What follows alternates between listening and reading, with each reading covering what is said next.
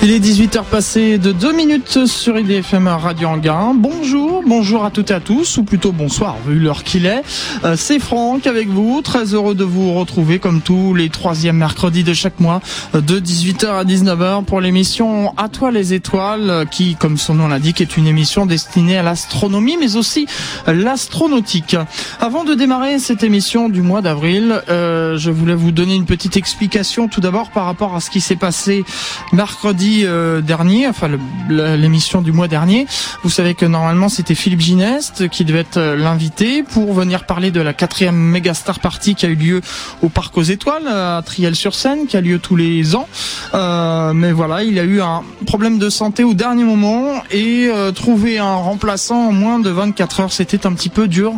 Donc voilà, j'ai été contraint d'annuler cette émission et de faire une rediffusion. Mais depuis plus de 5 ans que cette émission existe, j'avais de quoi choisir parmi les rediffusions et donc euh, vous avez pu entendre cette euh, rediffusion de l'émission consacrée aux éclipses de soleil et de lune.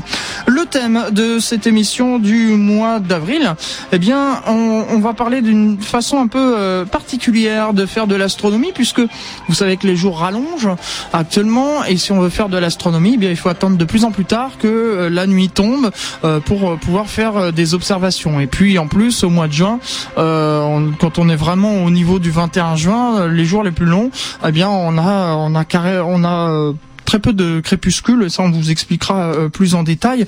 Alors il y a une autre façon aussi de faire de l'astronomie, c'est de faire de l'astronomie en plein jour. Eh oui, c'est possible. Et pour en parler avec nous, je reçois euh, Monsieur Guy Hartner, euh, qui est chargé de recherche à l'Institut d'astrophysique spatiale. Monsieur Hartner, bonjour. Bonjour. Et puis j'ai également au téléphone Monsieur Patrick Pelletier, qui est formateur professionnel en optique instrumentale auprès des grandes enseignes des réseaux opticiens. Bonjour, monsieur Pelletier. Bonjour à vous tous. Euh, merci euh, à vous deux d'être euh, ici pour cette émission À toi les étoiles.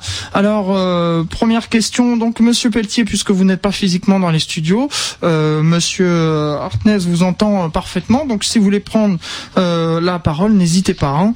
il vous entend. Donc, première question que, que je vais vous poser à vous deux, donc faire de l'astronomie en plein jour, c'est possible? Oui, tout à fait. Euh, ben, le, le, principal intérêt, c'est que on a le soleil quand même qui nous qui nous chauffe, qui nous éclaire toute la journée, et, et c'est vrai que c'est vraiment l'astre de jour, l'astre que l'on peut observer, bien entendu, avec beaucoup de précautions. Mais puis il y a autre chose à voir, notamment donc euh, à l'aurore ou au crépuscule, où l'on peut avoir des, des, rassemblements de planètes ou des ce qu'on appelle aussi des conjonctions, des, des, rapprochements, par exemple entre la Lune et la planète Vénus, comme on a pu voir euh, euh, au mois de février dernier. On a on a des des couples comme ça de deux planètes très très proches l'un de l'autre, et c'est toujours très spectaculaire de pouvoir observer cela. Monsieur oui, bon, moi ce que je voudrais, c'est préciser, euh, comme l'avait dit l'animateur, euh, la notion de, de, plein jour et la notion de, de nuit. Hein. Mhm. Donc, euh, bon, bah, c'est des choses classiques. Hein. Il y a le crépuscule civil. Le soleil est juste en dessous de l'horizon, mais pas à moins de 6 degrés. Disons que c'est le, le moment où les éclairages publics démarrent.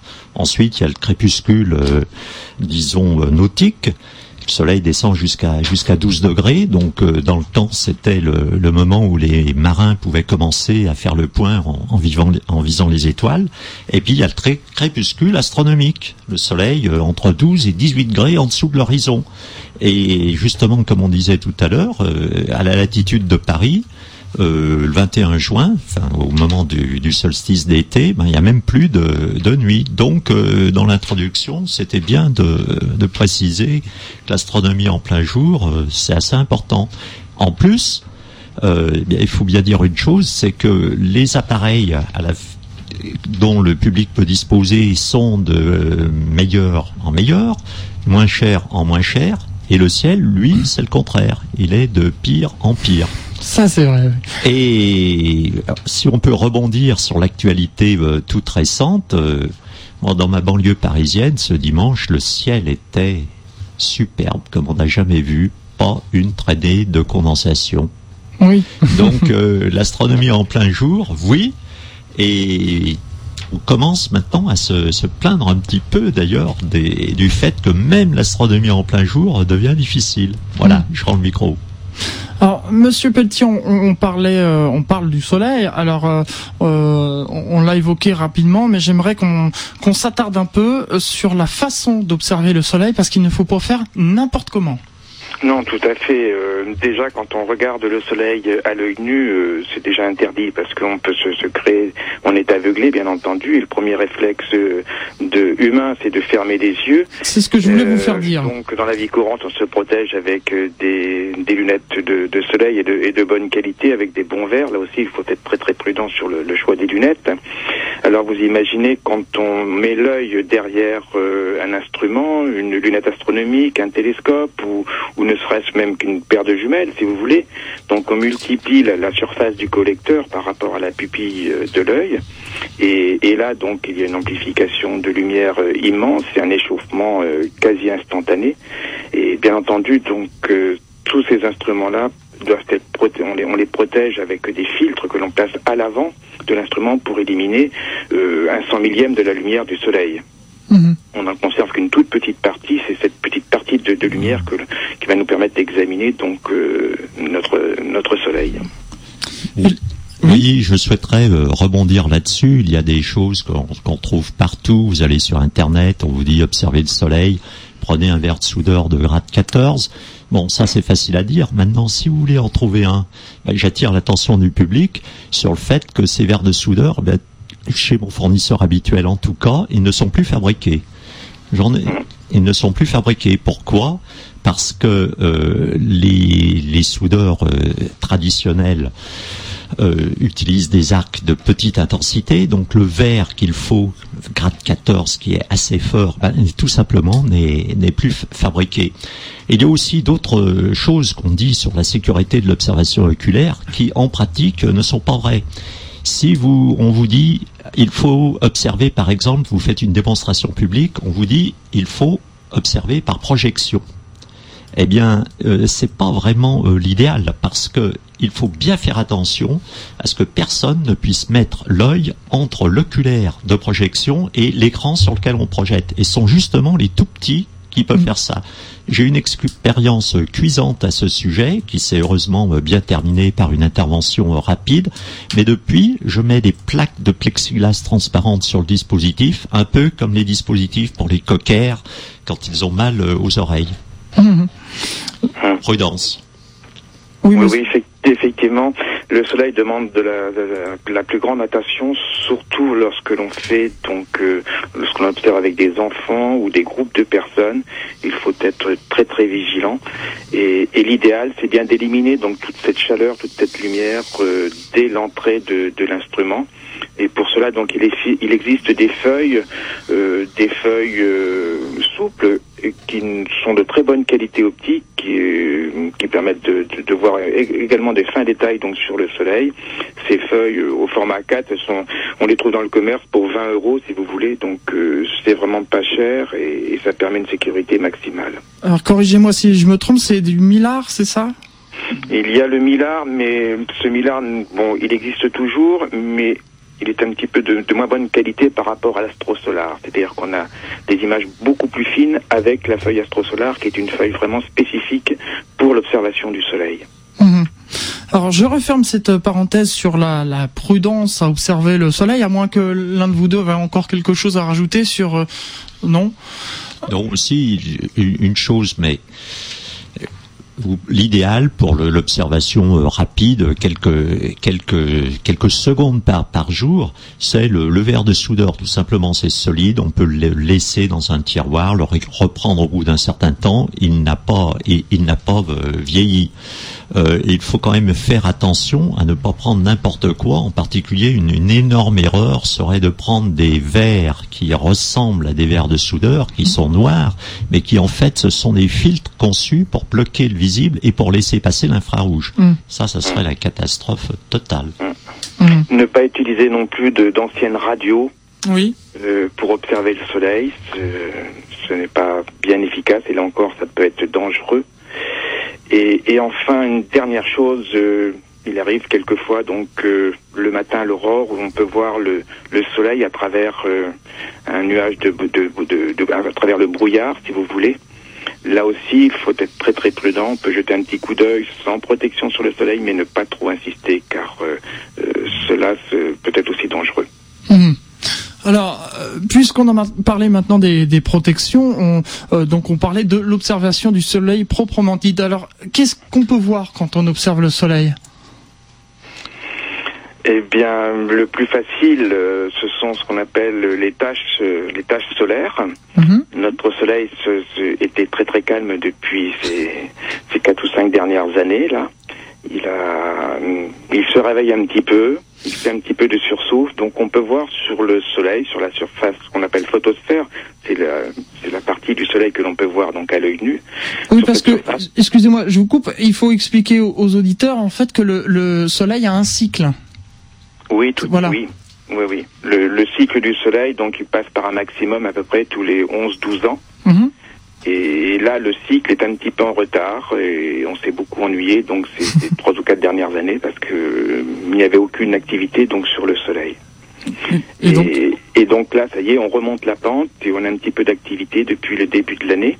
Mmh. On a eu des sursauts de, de taches solaires, de, de, protubérances aussi, on en parlera un petit peu plus tard. Mais donc ces taches solaires sont visibles euh, à l'œil nu. Euh, elles apparaissent comme des régions sombres sur une surface jaune du soleil, donc c'est un petit peu plus sombre. En fait, c'est ce qu'on appelle aussi des régions froides Globalement, la température de, de, la surface du Soleil fait 6000 degrés. Ces taches ont une température moindre de l'ordre de 4005, 5000 degrés, donc elles apparaissent un petit peu noires. Et, on peut, au fil des jours, voir le, leur déplacement, leur évolution, mais on peut même voir un petit peu le, la rotation du Soleil sur plusieurs jours en fonction de, de ce déplacement des, du déplacement de ces taches. Mhm. Vous vouliez dire euh, quelque chose? Oui, mais on peut compléter dire que l'observation des tâches historiquement, bon, ça remonte à Galilée. Hein. L'année dernière, 2009, euh, c'était les 400 ans des premières observations euh, télescopiques avec Galilée, qui mhm. d'ailleurs euh, a découvert le fait que les tâches se, se, déplaçaient, qui s'est un peu abîmé la vue d'ailleurs à ce sujet. Et on peut faire une remarque, c'est que ce fameux cycle solaire dont nous venons de parler, eh bien, il n'est connu en réalité que depuis le finalement que depuis le milieu du du, du 19e siècle, alors que les instruments qui auraient permis de le déceler eux existent depuis 1609. C'est vraiment dommage. Et sur toutes les, controverses qu'il y a actuellement euh, sur le climat, on est un peu handicapé parce qu'on ne dispose pas vraiment de bonnes séries d'observations entre 1600 et 1850, ce qui aurait été très pratique. Alors maintenant, euh, essayons de progresser un petit peu. Fin du 19e siècle, euh, un Français et un Américain découvrent comment mieux observer le Soleil. Parce que, comme on vient de le dire, ces derniers temps, le Soleil était vraiment terne, un disque quasiment uniforme, on, regarde, au bout de, de 30 secondes, on arrête. Alors que avec des instruments découverts mis au point à la fin du 19e siècle, on voit toujours, toujours de l'activité à la surface du Soleil. Donc au début, c'était des instruments énormes. Entre les deux guerres, on a réussi à faire des instruments plus euh, plus compacts, mais encore très coûteux et très délicats à utiliser. Et depuis, euh, disons, euh, une bonne dizaine d'années, il existe actuellement des instruments qui certes demandent un investissement, mais qui le public que le public aime. Et euh, personnellement, euh, j'ai investi là-dedans, euh, pas tout à fait au début, j'ai attendu que d'autres essuient les plâtres, et j'ai investi depuis le 23 janvier 2005. Et en préparant cette émission, j'ai fait un, un, relevé. Je note mes, mes observations, j'en suis actuellement à l'observation 1023. je note également quand je fais observer d'autres personnes. Hein. Et bien, c'est vraiment, euh, si on fait le, calcul du prix de revient de cet instrument, euh, bientôt ça sera très nettement inférieur à un paquet de tabac par semaine. Hum. Et euh, c'est vraiment d'une utilisation quotidienne, c'est très peu encombrant, c'est très facile à, à, transporter. Et donc, c'est un investissement qu'on peut conseiller soit à titre personnel, soit euh, dans un groupe. Hein. C'est un appareil euh, assez, assez solide. D'accord. Alors, euh, pour en, revenir euh, par rapport au soleil, euh, vous parliez, Monsieur Pelletier, de protubérance solaire. Oui, oui, donc ce sont des, des jets de matière, si vous voulez, qui, mhm. qui sont éjectés sur sur le qui partent du soleil, quoi, et, et, qui montent un petit peu dans l'atmosphère solaire pour pour redescendre quelque temps quelques minutes ou quelques dizaines de minutes après, voire quelques heures, ça dépend un petit peu de, de l'agitation du soleil. Et ça, c'est quelque chose euh, vraiment de, de, très spectaculaire et, et c'est du direct que l'on peut observer avec des filtres spéciaux, bien entendu. Euh, des filtres qui isolent ce qu'on appelle l'arrêt d'hydrogène, donc là où, où on trouve, euh, où, où rayonnent toutes ces protubérances, toute cette agitation. Et, et c'est vraiment très passionnant pour, euh, pour observer cela, car euh, on, on, a vraiment du, on observe le, le, Soleil en direct à 150 millions de kilomètres. Mmh. Oui, c'est énorme quand même. Oui, c'est énorme. C'est énorme avec un retard de, de l'ordre de 8 minutes lumière. Voilà. Oui. Donc 8 minutes lumière, euh, parce qu'en en fait la, la, lumière se déplace à 300 000 km par seconde, et donc elle nous met, elle met 8 minutes pour nous parvenir. Oui, c'est ça. Hum. Voilà, c'est un ordre de, grandeur et ça évite d'avoir des chiffres astronomiques, comme on dit, avec beaucoup de zéros derrière. Oui, alors l'observation en plein jour, effectivement, le premier objet qui vient à l'esprit, c'est le, le Soleil. Mais il y a également euh, on va tout de suite faire un, saut, si vous voulez, dans les, objets observables. Il y a depuis quelques années, il y a Internet. Et ce qui est intéressant, c'est de pouvoir faire le lien entre ce que vous regardez vous-même de vos yeux et ce qu'on peut trouver sur Internet. Et à ce sujet, on va faire une comparaison. Internet, on peut faire comme une poule qui picore, qui, bon, qui se nourrit finalement. Ou, une autre façon, c'est de faire comme l'abeille, l'abeille, elle, va butiner. C'est-à-dire prend des petits bouts de quelque chose, les met dans un coin, les accumule. Eh bien, c'est possible sur Internet. On peut picorer, on peut euh, butiner. Et un exemple de, du fait que c'est extrêmement intéressant de faire le lien entre l'observation directe et euh, l'observation euh, c'est le 1er novembre 2007, euh, et j'étais chez moi, donc jour de, congé, et j'observe donc avec euh, la petite lunette H euh, alpha et je vois quelque chose de, flou, de tout à fait étrange que je n'avais jamais, jamais observé. Sur le soleil? Sur le soleil, oui, quelque chose de flou. Et l'appareil a une bague de réglage et la chose floue et sombre apparaissait à une position inhabituelle. Bon, j'ai noté ceci, j'ai constaté qu'au bout d'un certain temps, ça disparaissait. Le lendemain, je suis allé sur Internet voir les observations satellitaires et j'ai pu constater qu'il y avait effectivement eu un événement observé dans des longueurs d'onde ultraviolettes avec un satellite. Voilà, c'est le genre de comment dire de petits plus qui sont euh, assez agréables si on est un observateur euh, assidu. Alors là, oui, en, effet, c'est curieux. Donc, les, instruments des, astronomes professionnels, les satellites et tout ça, avaient repéré ça dans le, rayonnement ultraviolet. Et vous, vous aviez eu le privilège de voir ça à l'œil nu, en quelque sorte. Euh, oui, alors c'est une expression que, que j'ai déjà entendue euh, tout à l'heure et qui m'agace profondément. Hein, bon, mais effectivement, quand on parle, on est tenté de dire à l'œil nu, alors que c'est justement ce qu'il faut pas faire. Pas faire, oui. Enfin, quand je dis, pour expliquer aux auditeurs, voilà. Euh, non, là, il y avait un gros, non, il fallait un grossissement et un bon filtrage. Voilà. Mais quand je voulais dire à l'œil nu, en fait, c'était euh, euh, comment dirais-je avec euh, avec des protections quand même, quoi. Surtout, c'est surtout ça. Je, on, pourrait parler beaucoup du soleil, mais on a encore d'autres d'autres sujets à aborder. Alors, on va changer de sujet. Avant ça, on va faire une pause musicale. Mais avant, vous vouliez parmi vous deux dire encore quelque chose avant de, de, changer de sujet par rapport au soleil? Oh, non, mais je oui, allez-y, allez-y. Euh, ben, je crois que on va être euh, de plus en plus actif sur le soleil, bien entendu, et, et c'est vrai que euh, parce que parce que bien sûr il va monter en activité mm. et, et c'est vrai, je reviens un petit peu sur l'aide Internet. Euh, c'est intéressant de voir les observations, de comparer les observations avec euh, des observatoires professionnels, avec euh, des sites qui ont des filtres très performants. C'est euh, intéressant donc de, de, comparer à la fois les observations visuelles ou, ou les images que l'on peut réaliser avec euh, euh d'autres personnes. Il y a des, des échanges là-dessus aussi, des conseils qui sont donnés. C'est quelque chose qui permet de, de, de faire évoluer l'astronomie en général. Oui, avant de quitter le Soleil, je mhm. voudrais indiquer quelque chose qui a l'air extrêmement simple, peut-être trop simple, c'est de chronométrer le lever ou le coucher du soleil. Eh bien, si on fait ça actuellement, il y a des, horloges euh, extrêmement précises à la seconde près pour, euh, pour pas cher. Eh bien, si on s'amuse à chronométrer effectivement lever ou coucher de soleil, on s'aperçoit qu'il y a des irrégularités. L'atmosphère terrestre n'est pas absolument stable. Et c'est pour ça que dans les éphémérides qui donnent à l'avance les heures de lever et de coucher de soleil, la précision des éphémérides n'est pas très grande parce que physiquement, euh, ce n'est pas possible.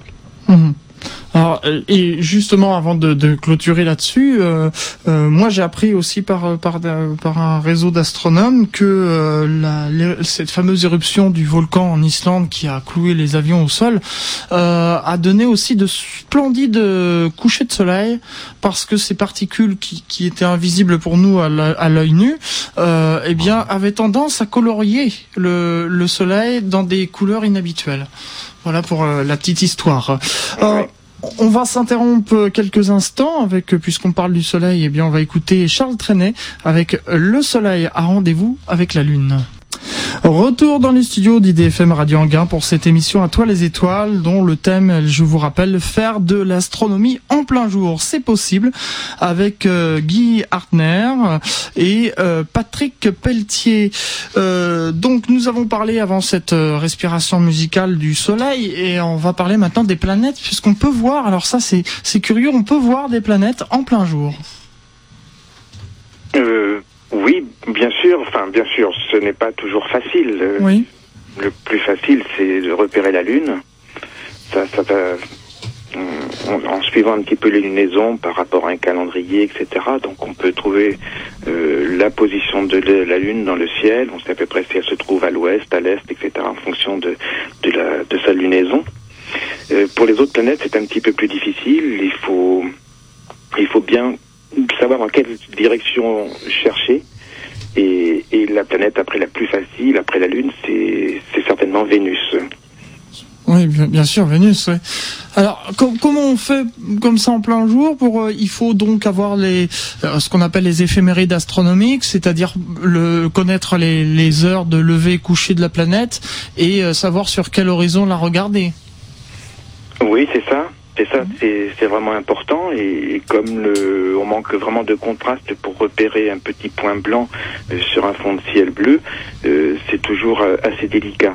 Là aussi, quand on est très bas sur l'horizon, donc c'est souvent très difficile à, à repérer puisqu'on a on a l'absorption de de l'atmosphère, on a la pollution atmosphérique aussi qui, qui, est là et qui nous empêche donc qui, qui diminue encore le contraste. On peut céder d'éphémérides, effectivement, il existe aussi des, logiciels gratuits euh, sur Internet pour visualiser donc euh, le champ d'étoiles de jour comme de nuit euh, en fonction de sa situation géographique, en fonction de l'heure. Et là, donc, on a des orientations sud, ouest, est, etc. Et, là aussi, c'est assez précis. C'est une bonne aide pour essayer de repérer les, planètes de jour. Mmh. Monsieur oui, alors repérer les planètes de, de jour, c'était quelque chose d'assez ancien. J'ai fait un petit pointage, par exemple, dans le, la collection euh, d'une revue mensuelle qui est publiée depuis 1892. Je vais vous lire rapidement les juste les dates. Hein. Février 1905, photographie de la planète Vénus en plein jour. Euh, alors, je continue. Voitons les étoiles en plein jour? Ça, on en parlera, euh, on en parlera tout à l'heure. La planète Vénus, 1936, 1897. Euh, visibilité de Mercure. Bon, là, on anticipe, c'est quelque chose de plus. Et alors, bon, ça, ça n'arrête pas, si vous voulez, des articles sur le sujet. Et pour faire plus court, ben, je peux vous citer personnellement mes expériences personnelles. bien, le 8 juin 2004, on en parlera peut-être tout à l'heure, mmh. passage de la planète Vénus carrément devant le Soleil, ça c'est quelque chose de spécial, mais par exemple le 17 septembre 2004, une manifestation euh, dans le parc de l'Observatoire Camille Flammarion à Juvisy. Et pour le public, qu'est-ce que nous faisions? Eh bien, nous, nous montrions Vénus en plein jour. Avec le matériel adéquat, c'est quelque chose de vraiment facile. Hmm. Le 18 juin 2007, à l'Observatoire de Meudon, le conseil d'administration de notre société s'est réuni non pas au siège habituel, mais à l'Observatoire de Meudon et nous avons observé la disparition de Vénus au bord solaire. Ça, c'est une occasion à ne pas rater. Hein. en anticipant un peu sur les autres planètes, les jours où il y a euh, occultation d'une planète par la Lune, c'est une chose vraiment à ne pas rater. C'est connu à l'avance euh, des, dizaines d'années ah à l'avance. Il suffit de, de s'informer. Donc, occultation d'une planète par la Lune, c'est l'occasion ou jamais de trouver facilement la planète puisqu'elle est à côté de la Lune. Et le petit plus que l'on peut faire, si on a de la, si on est vraiment passionné, on se déplace. Sinon, on attend d'avoir le phénomène à proximité. C'est d'avoir une occultation rasante de la planète par la Lune, de telle sorte que le bord lunaire ne mange qu'une moitié de la planète. Bon, j'ai eu l'occasion personnellement de faire ça euh, deux fois euh, avec la planète euh, Saturne. Le phénomène avait lieu à proximité de, Paris. si on fait un petit calcul simple, on prend la distance Terre-Lune, on la multiplie par le, diamètre apparent de la planète et on voit qu'il y a une bande à la surface de la Terre qui fait, bon, disons à peu près une trentaine de, kilomètres de large. On se place au milieu, on a le plaisir de, voir le bord lunaire qui vient manger la moitié du disque de la planète. Hmm. Alors j'imagine ça doit être euh, de toute beauté. Euh, Monsieur Pelletier, vous avez eu l'occasion comme ça aussi de faire des observations de ce genre? Oui, oui, oui. Euh, c'était par un peu plus tard en soirée, donc euh, même chose, disparition de la planète Saturne euh, derrière la Lune. C'est quelque chose d'émouvant et encore une fois, c'est du direct. C'est pour ça que je dis que c'est émouvant parce que c'est de la mécanique céleste et, et c'est vraiment la preuve que tout, tout, tout fonctionne bien, quoi. Et bien entendu, c'est il faut être au bon endroit euh, pour pouvoir observer cela, surtout donc lorsqu'il y a des occultations rasantes.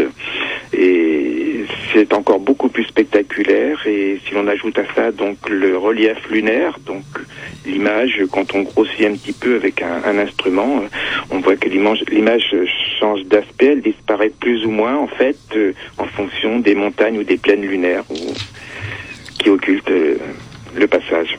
Voilà, il faut pas hésiter à, faire des photos pour les astrophotographes. Vous vouliez rajouter quelque chose euh Oui, bah, puisque nous sommes sur les, les, les passages euh, d'astres relatifs. Hein. Tout ça, ce sont des, des, alignements, ce ne sont pas des phénomènes. En soi, le fait que trois points dans le système solaire soient alignés, ce n'est pas un phénomène, c'est tout simplement une circonstance. Mhm. Mais ce sont des circonstances intéressantes. Et par exemple, euh, la dernière éclipse euh, partielle de Soleil, 1er août 2008, enfin bon, c'était une éclipse totale pour ceux qui sont allés en Chine, mhm. mais personnellement, j'étais à Orsay, donc nous avions organisé sur le campus euh, une observation de l'éclipse partielle. Ce qui est assez intéressant quand on a un peu l'habitude de l'observation, c'est de voir la différence entre le bord lunaire et le bord solaire. On s'aperçoit que le bord solaire est un petit peu, euh, flou. Quand on regarde avec les lunettes euh, dont on a parlé tout à l'heure, les lunettes H-alpha, on voit même que le bord solaire est hérissé la surface solaire à cette longueur d'onde-là n'est pas vue lisse, mais vue hérissée. Et en revanche, le bord lunaire, lui, est parfaitement net. Et euh, le fait d'avoir cette lunette dite lunette H-alpha, ça permet au moment d'une euh, d'une éclipse partielle de, de, soleil de voir le bord lunaire arriver un petit peu plus tôt que l'observation simple en, lumière blanche. C'est quelque chose d'assez saisissant voir la différence entre un bord lunaire qui est lisse mais avec quelques ondulations dû justement aux, montagnes de la Lune et le bord solaire qui lui a un autre aspect. Hmm. J'imagine bien. Euh, oui, parce que je, vous, vous parliez euh, de la Société astronomique de France. Euh, c'est vrai que j'ai dit en, vous présentant que vous êtes chargé de recherche à, l'Institut d'astrophysique spatiale, mais vous êtes aussi membre de la Société astronomique de France. Oui, alors cette société fondée il y a un peu plus d'un siècle euh, essaye d'associer ensemble les professionnels et les amateurs. Il y a actuellement le conseil d'administration, actuellement quatre membres professionnels, ce qui est, euh, me semble-t-il, euh, une bonne proportion. Mhm. Tout à fait. Alors, Et alors, autre chose, euh, nous avons réalisé depuis peu de temps ce qui devait être fait depuis un peu plus de 100 ans. nous y sommes arrivés, c'est-à-dire que la revue de notre société est disponible en kiosque depuis le 1er janvier 2008. Euh, et il se trouve qu'il euh, y a un public cultivé en France et que l'affaire marche assez bien. On en reparlera euh, bien sûr en fin d'émission quand on donnera les coordonnées. Euh, je voudrais qu'on revienne sur les observations de, planètes de jour. Alors on a parlé de Vénus, mais il y a aussi d'autres planètes qui sont observables de jour. Oui, juste deux secondes, je voudrais revenir sur Vénus et, je demanderai donc aux auditeurs de noter la date du 16 mai en milieu de journée où on pourra voir Vénus juste au-dessus d'un petit croissant de lune. C'est ce qu'on appelle donc une conjonction, un rapprochement. Mhm. Et, ce sera vraiment, Vénus sera très très près du, du, croissant lunaire. Donc euh, ce sera visible à l'œil nu en milieu de journée. Et, bien entendu, si, si quelques personnes possèdent un instrument, dirigez-le vers la Lune, vers ce croissant lunaire, et on aura encore un plus grand contraste en utilisant un instrument d'astronomie et une plus grande précision et, peut-être une plus grande émotion aussi. tout à fait. Alors, je reviens donc à ma, question. En dehors de, Vénus, quelle planète peut-on voir au ciel nuit Mercure. Mercure, oui. Mhm. Et il y a que celle-là, il y a Mercure, Vénus et euh, Saturne, euh, tout ça, non euh? ah, Saturne, là, je me, je m'aventure dans un domaine. Saturne, c'est un peu difficile. Peut-être, peut-être Jupiter, qui, mhm. est assez, qui est un, un très bon éclat. Mercure, assez difficile. On peut le voir, bien sûr. Euh, c'est assez toujours assez difficile parce que Mercure donc est, souvent proche du Soleil, enfin il est toujours proche du Soleil, je dirais, et, bien entendu comme on, le disait au début d'émission, avec la pollution qui qui augmente de plus en plus, euh, les poussières, etc c'est quelquefois, on n'a pas suffisamment de transparence pour repérer Mercure. Mais bon, on peut le voir dans certaines conditions quand même. Oui, ceci il y a deux semaines, euh, de ma terrasse en banlieue parisienne, euh, j'ai pu observer euh, Mercure qui finalement m'a été caché tout simplement par les immeubles. oui, D'accord, oui, parfois ça des. Euh, alors, je voudrais qu'on parle aussi des, des, étoiles, parce que j'ai entendu tout à l'heure, vous avez dit qu'on pouvait observer aussi des étoiles en plein oui, Alors attends, avant, avant de quitter les, les, les planètes et d'aborder d'aborder les étoiles, on a parlé tout à l'heure du fait que ce genre d'observation de conjonction, c'est très précis. Eh bien, mhm. effectivement, quand je regarde mes documents, je vois par exemple que le 31 mai 2003, il y avait euh, une éclipse partielle de soleil à Besançon. Le soleil s'est levé déjà euh, partiellement occulté et le dernier contact bah, a été chronométré. J'avais des personnes qui regardaient, je leur ai donné un, chronomètre et on a eu le dernier contact à la seconde juste. Idem pour le passage de Mercure, le 7 mai 2003. Là, c'était le troisième contact qui a été observé à la seconde juste. Le premier contact, lui, a été observé euh, avec un flou de plus d'une dizaine de secondes lorsque le Soleil était extrêmement bas euh, sur l'horizon. Mhm. C'est ça aussi un des intérêts de l'astronomie en plein jour, c'est de viser des, des astres assez haut dans, dans, le ciel. Et en mhm. particulier pour la planète euh, Vénus, les observations faciles de la planète Vénus se font le matin ou le soir, mais la ligne de visée traverse une grande partie de l'atmosphère terrestre et les images ne sont pas toujours fameuses. Si on a la possibilité d'observer une planète en plein jour au moment où elle est assez haut dans le ciel, on a en plus le bénéfice d'avoir une image de meilleure qualité. Et une petite remarque aussi sur le fait qu'on arrive à chronométrer les choses à la seconde près, mais il n'y a pas de quoi s'ébahir, parce que la Terre tourne autour du Soleil à 30 km seconde, mmh. ça fait 30 000 mètres secondes, et avec les radars, on connaît maintenant les positions des planètes à 10 mètres près. Hmm. Donc vous voyez, 10 mètres sur 30 000 mètres par seconde, la précision théorique est d'un 3 millième de seconde. Donc de faire un, une seconde, c'est facile. Oui, en effet. Alors c'est sûr que oui, euh, euh, on a déjà remarqué ça aussi. Moi, j'avais eu l'occasion, puisque j'ai vu l'éclipse euh, totale de soleil du 11 août 1999 depuis Vouziers, que contrairement aux trains qui sont souvent en retard, eh ben voilà, les éclipses c'est vraiment pile à l'heure. Voilà. Oui, alors donc euh, sur ces sur ces planètes, euh, vous aviez encore euh, des choses à rajouter ou alors on, parle des étoiles hein? Non. En fait, une autre possibilité aussi pour observer ces planètes avec des instruments il y a une, nouvelle gamme, c'est assez récent, une nouvelle gamme d'instruments donc qui sont qui sont pilotés, enfin qui sont qu'on appelle système go-to, c'est-à-dire que mm. après un étalonnage. Donc euh, on demande de, une planète ou le nom d'un astre et ils vont pointer directement sur cet astre. Donc là, c'est vrai, c'est une autre manière de faire de l'astronomie de jour et, et, cela permet donc d'observer par exemple la planète Vénus euh, lorsqu'elle est au plus haut dans le ciel, euh, donc dans de meilleures conditions et, enfin, de l'observer, de faire des images, etc. Donc c'est vrai que ça ne demande pas beaucoup d'efforts dans ce cas-là, puisqu'il suffit de, de programmer la planète Vénus ou Mercure, etc. et de jeter un coup d'œil derrière l'instrument pour euh, constater donc la visibilité de la planète. Mmh. En effet. Alors, on va s'interrompre quelques minutes euh, le temps d'une nouvelle respiration musicale et puis on revient euh, juste après pour la dernière partie de cette émission à toi les étoiles où l'on parle d'astronomie de jour. Manu Chao besoin de la Lune, c'est ce qu'il dit. Retour dans les studios d'IDFM Radio Anguin pour la dernière partie de cette émission euh, à toi les étoiles, dont le thème, je vous rappelle, est faire de l'astronomie en plein jour. C'est possible avec Guy Hartner, euh, chargé de recherche à l'Institut d'astrophysique spatiale et membre de la Société astronomique de France, et puis Patrick Pelletier, qui est formateur professionnel en optique instrumentale auprès de grandes enseignes euh, des réseaux opticiens.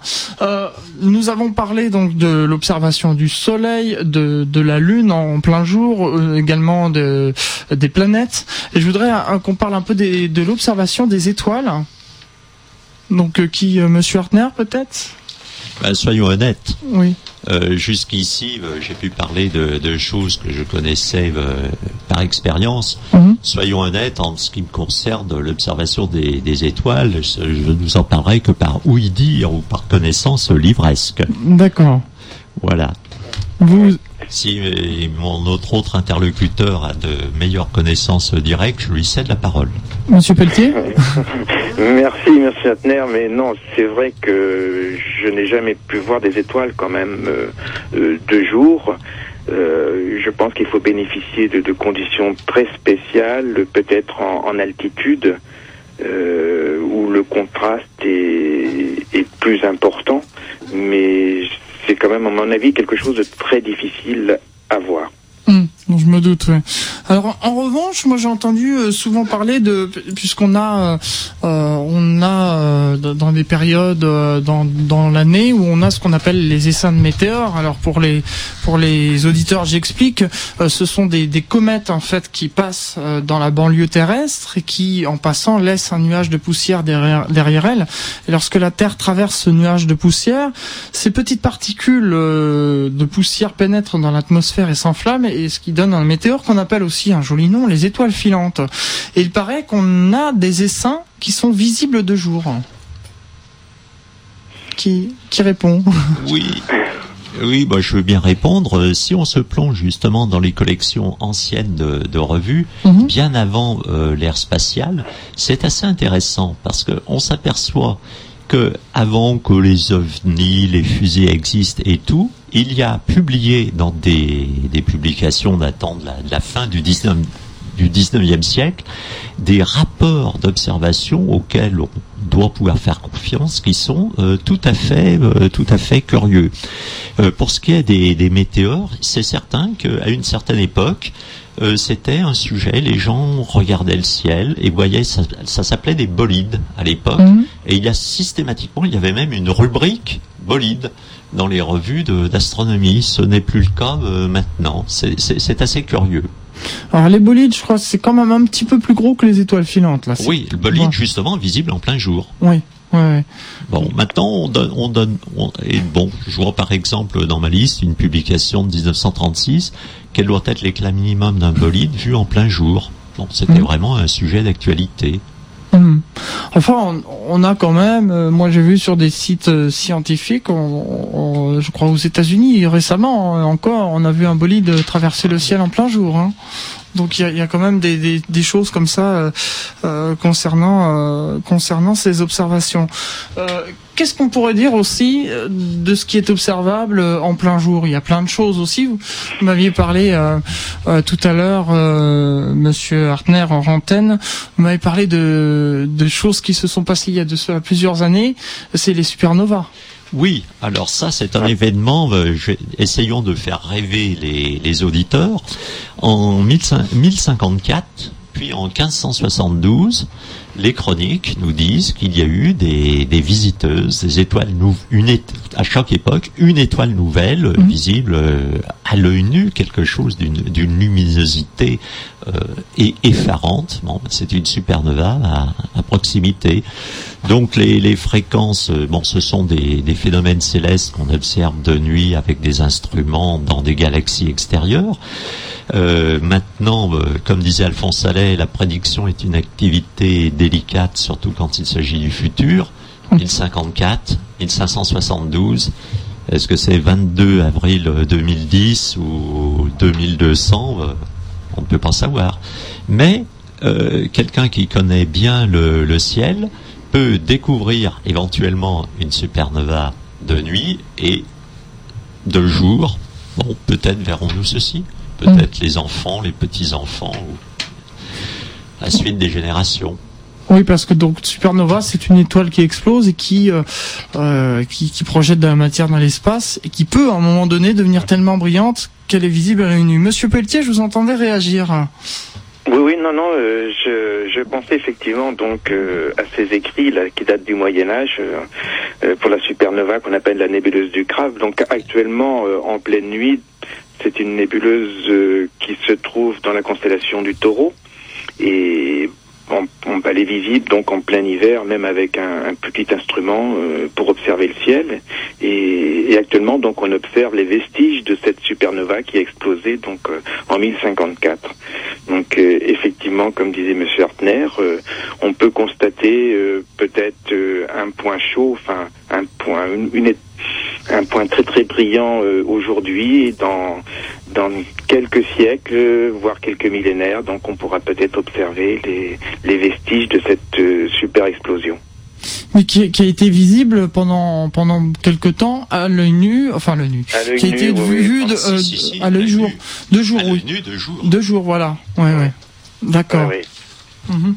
Et alors d'autres euh, d'autres choses aussi qu'on peut voir comme ça de plein en plein jour. Euh, alors attention, voir. Hein, il y a hmm. Le thème de l'émission, c'est astronomie en plein jour. Oui. Eh il, y a, quelque chose qui se pratique dans notre société. Nous avons un, un radioastronome amateur. un peu plus près du micro. Nous avons un radioastronome amateur qui a la gentillesse pour les manifestations de se déplacer avec un matériel assez imposant, des antennes.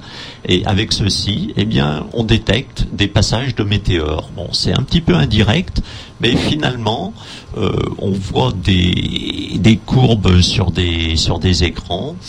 Bon, on a la satisfaction de, de savoir qu'il y a des, particules qui, qui entrent dans l'atmosphère euh, terrestre. Bon, mais c'est déjà quelque chose d'un peu euh, spéciali spécialisé, ce n'est pas visuel. Mais ça fonctionne très bien. Mmh. Oui, parce que quand ces météores pénètrent dans, dans l'atmosphère, ils dégagent des ondes radio qui sont donc détectées, qui sont détectables. Ah oui. Monsieur Pelletier. Oui. Oui, euh, autre, après, on a des phénomènes que l'on peut observer aussi, c'est euh, ce qu'on appelle des satellites iridium. Certes, euh, on s'écarte un petit peu de, de l'astronomie, mais c'est toujours assez spectaculaire. Ce sont des satellites donc qui, qui tournent sur eux-mêmes euh, comme beaucoup de satellites et qui ont des grands panneaux solaires. Mhm. Et il arrive, euh, lorsqu'on se situe euh, dans un point précis, qu'il y a donc une, réflexion qui nous est envoyée de, de ces panneaux solaires, réflexion donc du, du, soleil. Donc ça provoque un éclat de, de, d'une fraction de seconde, d'une seconde dans le ciel. Alors ça se voit de nuit parce que j'ai déjà eu l'occasion d'en voir de nuit, mais on peut aussi en voir de jour. Ouais, lorsque les bon, il faut bien encore une fois regarder dans la bonne direction et c'est un éclat qui est, qui est, quand même assez violent. Bon, bien entendu de nuit c'est beaucoup plus spectaculaire puisque on a un fond de ciel euh, quasiment noir. Hum. Et alors, justement, vous apportez de l'eau à mon moulin, euh, puisque vous parlez de satellite Iridium, on a aussi la station spatiale internationale qui est au-dessus de notre tête. Et euh, Monsieur Hartner me faisait la remarque. Est-ce qu'il serait possible aussi de, de pouvoir observer la station de jour? Hmm. Hmm. Je... vous pose, je vous pose une colle là, non? Euh, Oui, je je sais pas, j'ai jamais fait. Bon, de nuit, certes, ça pose, c'est possible. On fait même de l'imagerie, etc. Mais bon, mm. la station ISS euh, se déplace assez rapidement. Le, le, il faut être très habile, très adroit pour pouvoir suivre. Euh, enfin je veux dire avec un grossissement, avec un instrument, euh, la station. Donc c'est possible, hein, on peut faire de l'imagerie ou des petites vidéos, des choses comme ça. Euh, deux jours, euh, je pense que le, le premier problème c'est de pouvoir la repérer quand même, mm. mettre, faire, le, le, point dessus, parce que on n'a pas trop de repères et, et on sait à peu près où elle va passer, mais ce n'est pas hyper précis quand même. Mm. Monsieur Hortner oui, mais au sujet de la station internationale, bon, si le titre de l'émission c'est l'astronomie en plein jour, c'est possible. Bon, trichons un petit peu. Disons que la station internationale est un spectacle à ne pas manquer au crépuscule. Euh, le public en général est extrêmement surpris de savoir, de se rendre compte que c'est l'objet le plus brillant du ciel. Mm. Hein, dans de bonnes conditions, il y a les, des passages de la station internationale plus brillante que, aussi brillante que Jupiter, c'est courant. Mm. Presque aussi brillant, la station internationale presque aussi brillante que Vénus, euh, ça arrive. Et euh, bon, actuellement, elle est à peu euh, au, maximum. Mais enfin, on a vu la station internationale devenir de plus en plus brillante. Et c'est vraiment un, spectacle à voir une fois dans sa vie, de se rendre compte que vous êtes dans les Alpes et voyez la station internationale arriver au-dessus de l'Espagne, disons, traverser la Méditerranée et disparaître. Une autre chose qui est aussi assez spectaculaire pour le public, c'est le fait, l'apparition de la station internationale est un petit peu délicate à, guetter. Elle émerge de, l'horizon, ce mm. n'est pas un phénomène franc. En revanche, quand on est en montagne dans une vallée, le public s'attend à voir la station internationale être cachée par les montagnes. En mm. fait, c'est pas du tout ce qui se passe. La station internationale disparaît brusquement, tout simplement parce qu'elle entre dans l'ombre de la Terre. Voilà. Donc là aussi, la petite horloge radio pilotée est extrêmement utile et permet de, de prédire, enfin de prédire, de chronométrer à l'avance le passage de la station. Et pour retenir tout ceci, est-ce que je peux anticiper sur les, références? Bien sûr. Il suffit de se rappeler le poème de Verlaine, le ciel est par-dessus le toit, si bleu, si calme. Donc vous traduisez en anglais, Evans, above, par-dessus le ciel, et vous avez un site euh, qui vous donne absolument euh, tous les détails pour euh, repérer la station et d'autres satellites. Alors justement, puisque le temps passe vite malheureusement et qu'on arrive bientôt au terme de, cette émission, je voudrais consacrer les dernières minutes pour parler justement de, vos sites respectifs. Monsieur Pelletier, vous avez un, un, site qui est en construction actuellement? Oui. Oui. Oui, en fait, je, je, refais une grosse mise à jour. Euh, donc sur ce site, euh, beaucoup d'images sont consacrées à l'observation solaire. Mm. Euh, parce que je, c'est un petit peu ma passion et j'ai des bonnes conditions pour observer le soleil. Certes, je ne suis pas au pic du midi quand même, mais à la campagne, je n'ai, j'ai un site qui n'a pas beaucoup de turbulences pour l'instant et, et j'en profite au maximum.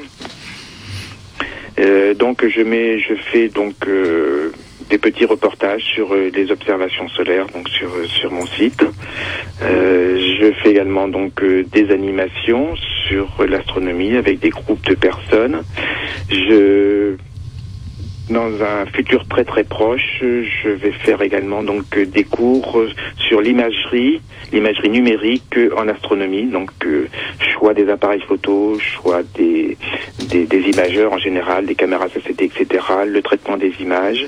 Euh, voilà, tout ça c'est un programme que je vais développer dans les prochaines semaines. D'accord. Est-ce qu'on peut, l'adresse du site? Non, pas encore. C'est trop tôt? Si, si, si, si, si, www.datociel.com. D'accord. Euh, je me tourne maintenant vers Monsieur Hartner. Oui, donc euh, la Société astronomique de France, euh, assez ancienne, qui, est, mhm. qui se met au goût du jour. Nous avons donc actuellement trois sites. Un site qui est consacré aux activités de la société, un site qui est plus orienté vers les astronomes amateurs, alors que le premier est pour les amateurs d'astronomie, et enfin un troisième site qui lui est consacré entièrement à la revue. Donc chacun des sites euh, référence les autres, et le plus simple c'est de demander un, moteur de recherche Société astronomique de France. Je peux également donner le numéro de téléphone euh, du siège 01 42 24 13 74. Alors, je voudrais qu'on, juste en une minute, qu'on parle rapidement de l'observatoire de Juvisy qui est en réflexion actuellement. Oui, alors l'observatoire de Juvisy, c'est une, une, longue affaire. C'était un peu une longue affaire qui s'est terminée un peu euh, en 1962 à la mort de Gabrielle Flammarion, l'épouse de Camille Flammarion, lui-même décédé en 1925. Et depuis, c'était le palais de la Belle au Bois dormant. Et nous avons parlé tout à l'heure du passage de Vénus, le 8 juin 2004. Eh bien, là, l'observatoire a commencé à reprendre vie. C'est en plus, c'était un mercredi, les scolaires étaient dans le parc. Et actuellement, euh, donc, euh, la restauration de cet observatoire est bien engagée. Donc, c'est situé à Juvisy, euh, sur la Nationale 7. D'accord. Et on termine cette émission puisque c'est euh, une. Euh, je fais toujours ça dans cette émission à toi les étoiles, c'est que les invités donnent euh, le mot de la fin. Alors, je vais commencer par Monsieur Pelletier pour conclure cette émission à toi les étoiles. Le mot de la fin. Qu'est-ce que vous diriez? Le mot de la fin, bah, c'est de profiter du, ciel et on arrive vers les beaux jours. N'hésitez pas à flâner devant un ciel étoilé. C'est toujours beau de, voir ces étoiles de différentes couleurs en examinant un peu plus profondément. On voit qu'il y a des étoiles rouges, des étoiles jaunes, des étoiles oranges. Et puis, puis au fil de la nuit, eh bien, toute cette voûte céleste est animée d'un mouvement. Et, voilà, c'est magnifique. C'est la nature est bien faite. Merci beaucoup, euh, Monsieur Hartner. Euh, ben, je serai un peu moins euh, poétique et je dirais aller butiner sur Internet en tapant les mots stéréo et NASA. Voilà, tout est dit. Merci euh, à vous deux, merci infiniment à vous deux euh, d'avoir euh, participé à cette émission À toi les étoiles. Faire de l'astronomie en plein jour, c'est possible. Vous voyez, vous en avez eu la preuve aujourd'hui grâce aux invités. Dans un instant, vous retrouvez le journal de Radio France Internationale suivi du Mag Music avec Toff oula, Country et Souvenirs avec Patrick Mollis et puis l'antenne ouverte, la controverse avec euh, Logus. Je vous souhaite à toutes et à tous de passer une excellente soirée à l'écho d'IDFM Radio Anguin. Je vous donne rendez-vous demain 6h13 pour vous réveiller comme d'habitude tous les jours du lundi au vendredi et puis euh, également euh, bah, le mois prochain pour une nouvelle émission d'À toi les étoiles. Merci encore aux invités. Au revoir à tous.